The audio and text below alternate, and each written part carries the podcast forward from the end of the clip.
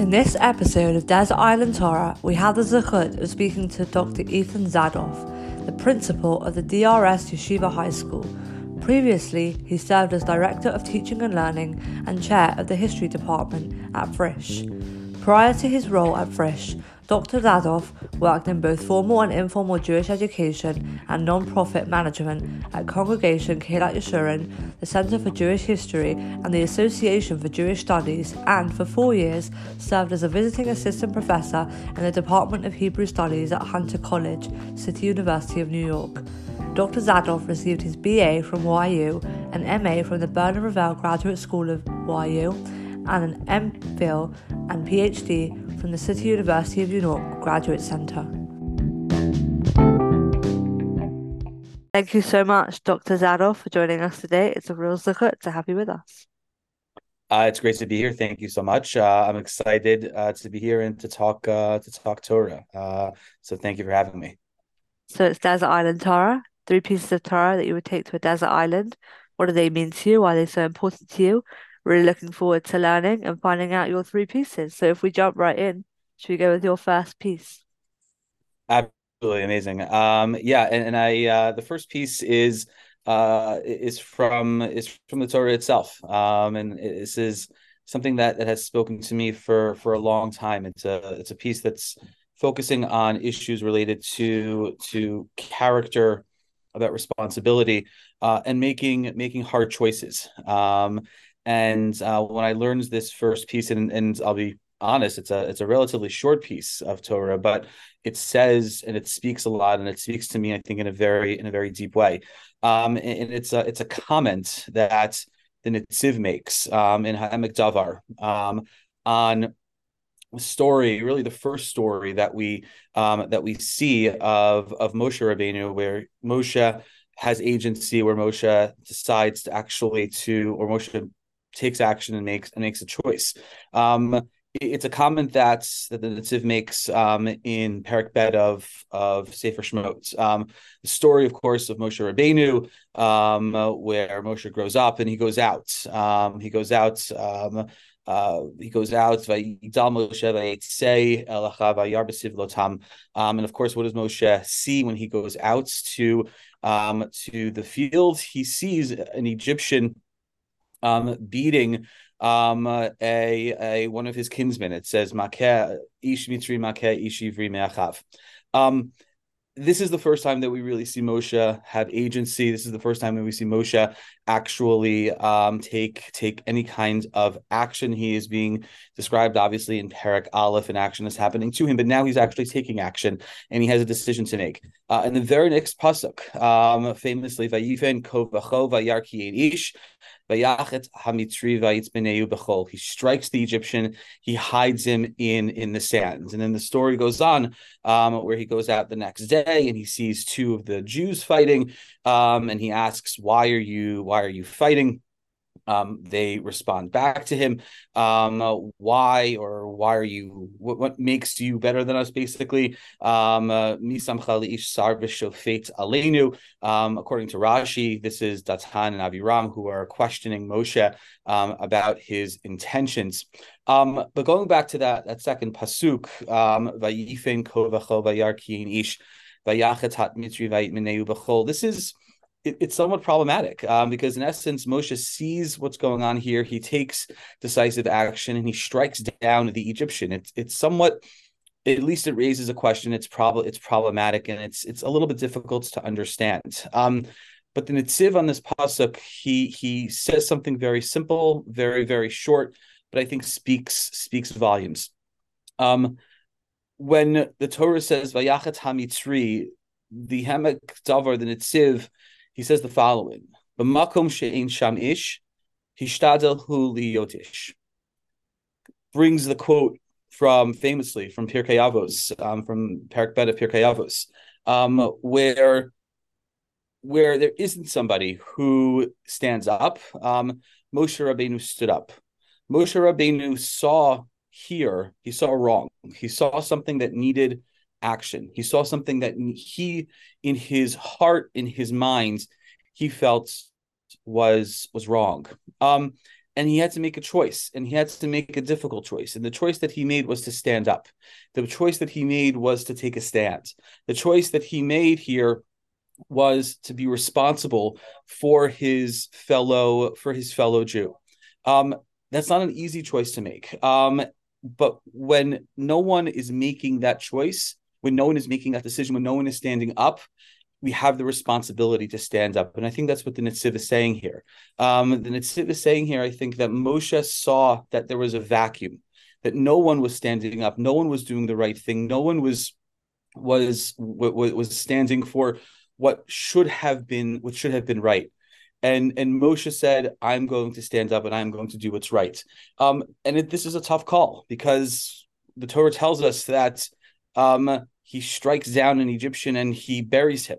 Um, that's a tough call to make. That's a tough stand to make. And Moshe pays a price for it. He's forced to flee Mitzrayim. He's forced to flee Egypt. Paro wants to kill him. He makes a huge sacrifice for making this choice. But when he saw a wrong, when he saw that something needed to happen, when he saw that someone needed to stand up, he stood up. Um, and this speaks to me in a in a really really deep way. Um, it speaks to me in a really deep way when we see a wrong, when we see there's something that needs to be um, that that needs to be dealt with, where we we need to roll up our hands when no one is taking responsibility, where no one is taking initiative, where no one is saying this is mine and I believe in something. It's our responsibility to do so. It's our responsibility to take that step um, even when the circumstances are difficult, even when we know there's going to be backlash, even when, as in the case of Moshe Rabbeinu here, he literally has to flee from his homeland because Paro is coming after him. Paro wants to kill him, and he has to flee in order to save himself. Um, it's a huge undertaking. It's a huge responsibility, um, but it speaks to the character that we need to have. Um, and for me, this has really guided me, myself, in in in my life. Um, this has guided the the actions that I take where I see something that needs to happen, where I see wrong, where I see there needs to be um, leadership. Um, uh, I walk into that and I, I, walk into that position. And for me, it, it's a guiding it's a guiding light um, for how I approach um, my own life, for how um, I approach um, my own my own actions. Obviously, we're talking about an extreme case with Moshe here, um, but I think I think that's the point. That in, even in an extreme case, when the repercussions are huge, we have that responsibility. We have that. We have to take that initiative. Um, and, it, it's a principle for me. It's a guiding light for me. Um, we have to be that person. We have to stand up and do and do what's right.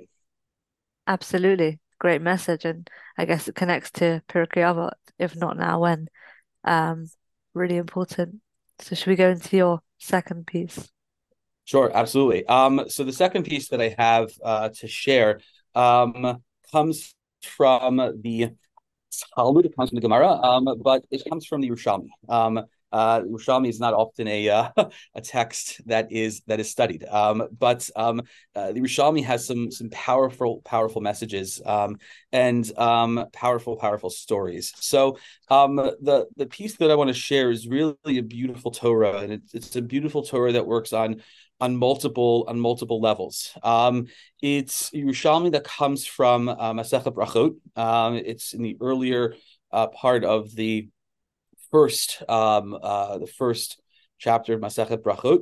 Um, it, it's a story that that comes about through a, a discussion um, of the meaning of of what Ayelet Hashachar means, um, and and um, it's a story that's it's, it's, a message that comes across in this in this halachic discussion.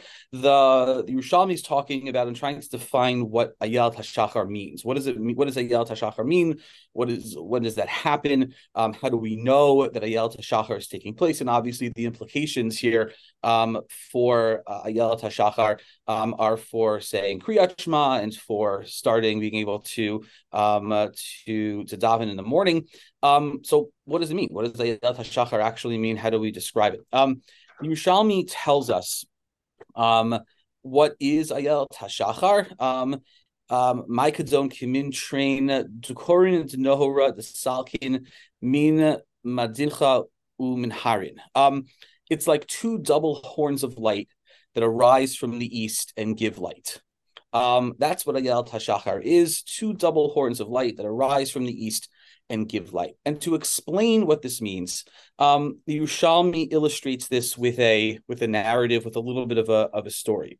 Um, Rabbi Chia Rabbi Shimon ben Chalafta. Uh, Havu mahalichin arbel so the the Yerushalmi tells us that um, Rabbi Chia bar Abba and Rabbi Shimon bar Chalafta they were taking a walk um, in uh, in around the um, the valley of Arbel um, before morning, and as they were walking, they saw Ayelet Hashachar, and they saw um, the Ayelet Hash, they saw the Shachar that was radiating before them, that was coming up before them. Um, and then we have a, a, statement here, which is which is just beautiful and, and I think speaks speaks to, to us in a lot of different ways now. Um, Rabbi Chia Rabbi Rabbi Shimon ben Chalafta. Kach hi geulatan shel Yisrael. Betchila kima kima koma shehi holechet ki rava veholechet. Uh, Rabbi Chia says to Rabbi Shimon bar Chalafta, um, this will be the this will be the geula of Israel. What we see in front of us, the light coming up, this is going to be what the geula of Israel looks like. What does that mean? It starts out very little and it grows and it grows and it gets longer and it gets longer. And then the Yerushalmi goes into a little bit of understanding how we see this and how this manifests. My timer, Ki Eshev Bachoshech Hashem Orli. Quotes a pasuk, quotes a pasuk from Micha. Um, that um, when I dwell in darkness, Hashem, the Lord, is my light. That I might be sitting in darkness, but Hashem, God, is going to light, is my light moving forward. And the manifestation, how we see that happening, what does that mean that God is our light? Um, Yerushalmi tells us. Um, Cain Batchila, Mordechai Yoshev Bashar Melech. It quotes very it quotes the story basically of Megillat Esther.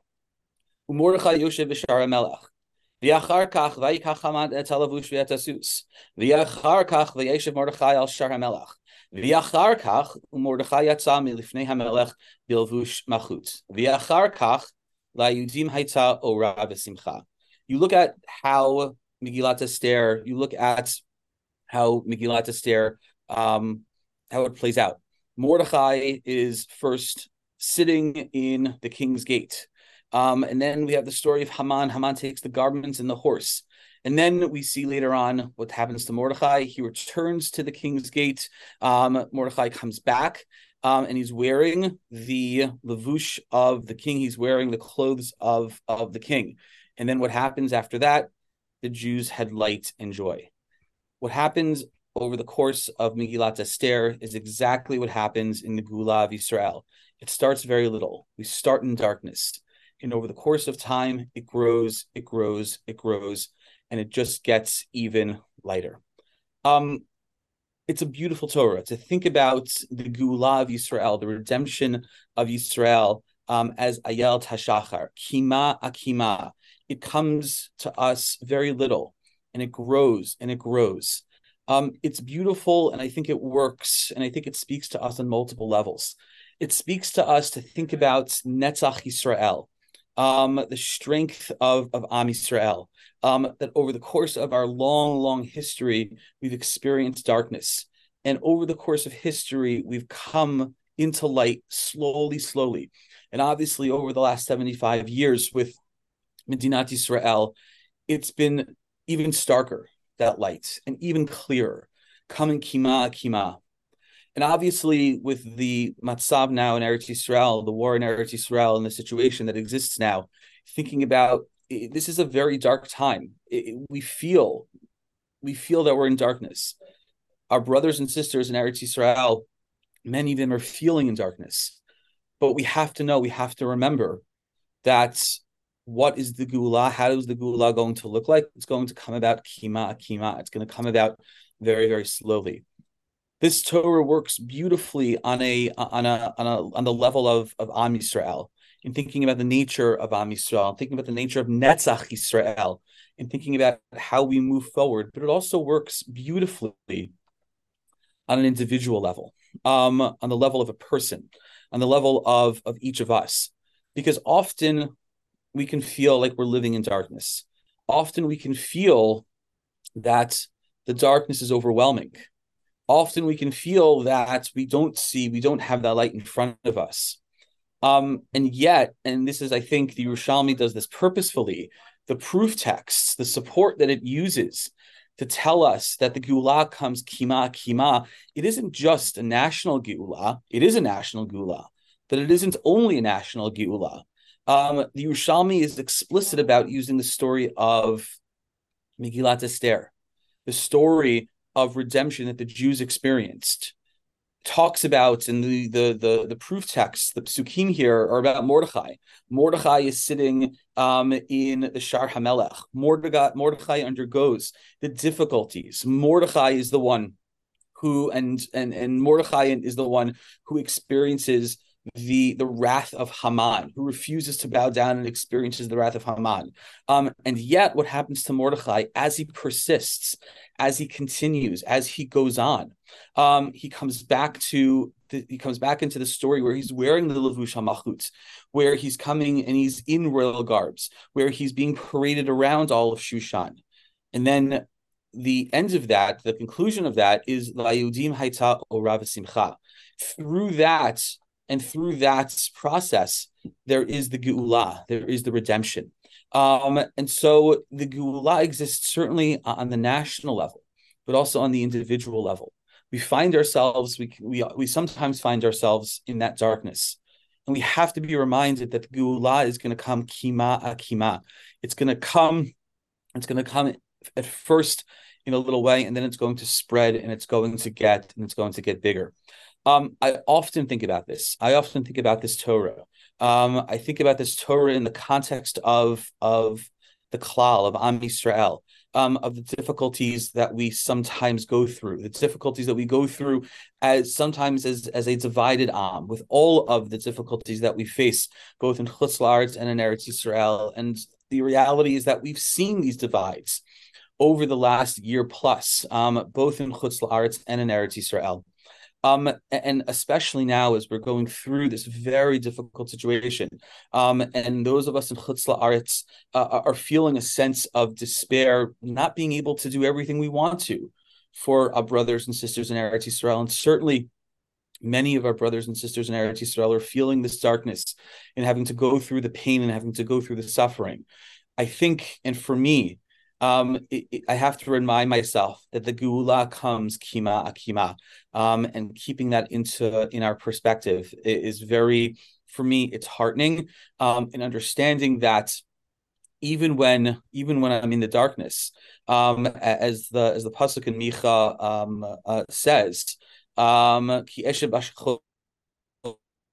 Hashem Orly, um, Hashem is is the light. Um, we're always striving for for that light beautiful piece of Torah, um, beautiful message, and so relevant to the time we're in. So, should we move into your uh, piece?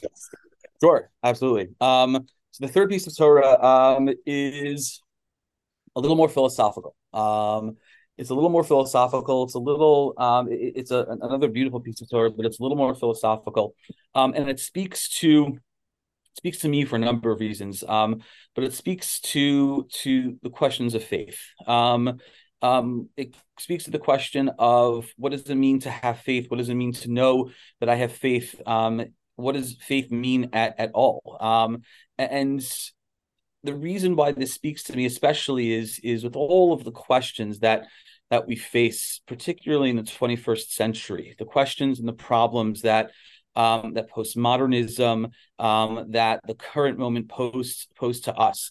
Um, what does it mean to know something? What does it mean to have pure faith? What does it mean that I have pure and complete faith in in God? Um, this is a, a, question which is a challenging question. To, is a challenging question today um, in in the 21st century, where we're constantly being bombarded um, with with relativism and with um, with challenges to what we think to what we know is is true.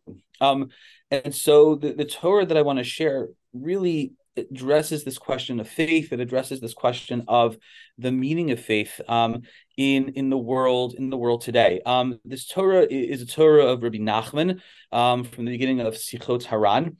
Uh, it comes through and via the words, the ideas of Rav Shagar, and and I'll, I'll quote from both of them as I um, and speak about both of them as I go through this piece. And it's the first piece in Si in Sichot Haran. Um, and so in Sichot Haran, Rabbi Nachman um, begins by quoting um, a pasuk from Tehillim, Ki ani yadati, ki gadol Hashem mikol elokim. For I know that Hashem is great, um, our God above all others. Um, the the words um, "kiania dati" is where Rabbi Nachman picks up um, on um, on this pasuk on this pasuk here. Um, Rabbi Nachman tells us, "David Hamelech Chalav Shalom Amar kiania dati, ania dati daika." Um, and David Hamelech is writing these words into Tehillim. He's writing "ania dati," I know, I alone know.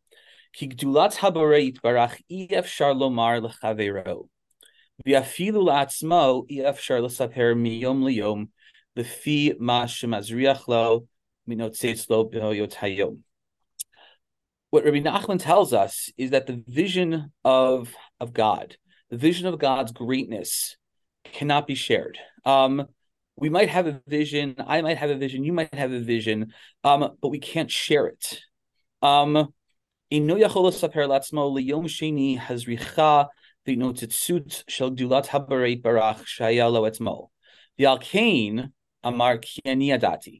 אני ידעתי דייקה כי אי אפשר לספר כלל. Today, you might be inspired, you might see something new, you might be inspired today. But tomorrow, you might not be able to communicate it, even if you know yourself. Even to yourself, you might not be able to communicate it. And therefore, David Hamelech says, Ki adati, I know as I am right now. What inspired you yesterday, you might not be able to put to words today. What inspired you last week may not be able to work for you today, sitting in this moment. Ani adati right now. And Rabbi Nachman says, you look at the following pasuk in Tehillim, um, we see this distinction, and we see a major distinction. Rabbi Nachman says, "V'amar Shema shekatu v'charav." The next pasuk in, in Tehillim, "Kol asher chafetz Hashem asab hashemayim v'aretz." All that God wants, He does in the heaven and the earth. Hu inyan acher legamre v'rachok legamre mishevach kianiyadati. This is something completely different. This is com- something completely different than aniyadati that I know and can go no further because words are simply not adequate. Um, and he ends this section by saying, Ki kavanato be'elu hadvarim ki ani adati ef shar l'saper klal v'hu gavoa ma'od ma'od gavoa me'al gavoa mashi ef shar lapet l'saper rak ani yadati daika. A perception of God, an understanding of God, faith cannot be communicated. It is so much higher, it is so lofty, it is higher than high that words cannot express it. Um, Rav Shagar picks up on this, and Rav Shagar picks up on um, on this Torah from Rabbi Nachman and talking about um, what does it mean to have faith? What does it mean to express faith in a world where objective knowledge and objective ideas are being questioned? What does it mean that I know that God exists? Um, and Rav Shagar says in, in Rabbi Nachman's perception, in Rabbi Nachman's creation here, um, faith is not a public language. Um, and in fact, it's not even, even a language at all. Um, it's a sense, it's a perception. And that's why it's difficult to express, to depict one's one's faith. Um, Rav Shagar goes on and talks about how there's always going to be something that's unspoken, something that's mysterious that that cannot be revealed, and to try to reveal it is almost like a violation of the intimacy of faith. Um, this is the faith of the individual. It's not the faith of the collective. It's not the faith of the Am together. Um, it's the faith of the individual, um, where not only is faith not a public language that I want to share, that I can even share with somebody else, but it's not even a language at all. We can't even express it. Um, it is so high. It is so so much loftier. Um, and what I've experienced and how I understand it and how I perceived it last week, yesterday, last hour, may not be the way that I understand it, perceive it, construct it right now. And so to think about what it means to have faith today, to think about how I express faith today. Um, very often, or or sometimes, and and and I'm a, a, high school principal and and working with teenagers, and and one of the questions they often have, and we often talk about in the context of faith is well how do i know that god exists? Prove that god prove to me that god exists. Um, you're telling me i'm learning i'm learning all of this torah every day. I'm davening um and mincha here in school every single day but how do i know that god exists? Um, and to answer that question is impossible. Um, to answer that question with the proof is impossible. And, and, that's exactly what Rabbi Nachman is telling us. Rabbi Nachman is telling us that to be able to prove it, to be able to even use language to be able to prove it, is impossible. Um, now, how do we get to this point? How do we get to this point of understanding, um, of being able to perceive um, and to experience? That's a whole different path and and it's a whole it's a whole different path and a whole different discussion to be to be had um i think this is a powerful message in thinking about um what does it mean to have faith today how do i express my faith um and i think the the message to take away here from Rabbi Nachman and from what Rav Shagar is telling us is we don't have to. We don't have to make it public. We can't even make it public. Faith is something that is so personal that is so embedded within each and every single one of us. It's up to us to understand it. It's up to us to perceive it. It's up to us to construct us. Um, I'll tell you, and and I'll finish with this. Um, it's a it's a massively difficult message to give, um, especially to teenagers, um, and it's a difficult message to teach. Um, but I think it speaks to the moment of where we are today in our in our world, in thinking about the nature and thinking about the meaning of what faith of what faith is today. Absolutely, a really important um, ending. And thank you so much for coming on today and sharing really important and inspiring Torah with us. I appreciate it. Thank you so much for having me. It's been an absolute pleasure. Thank you so much.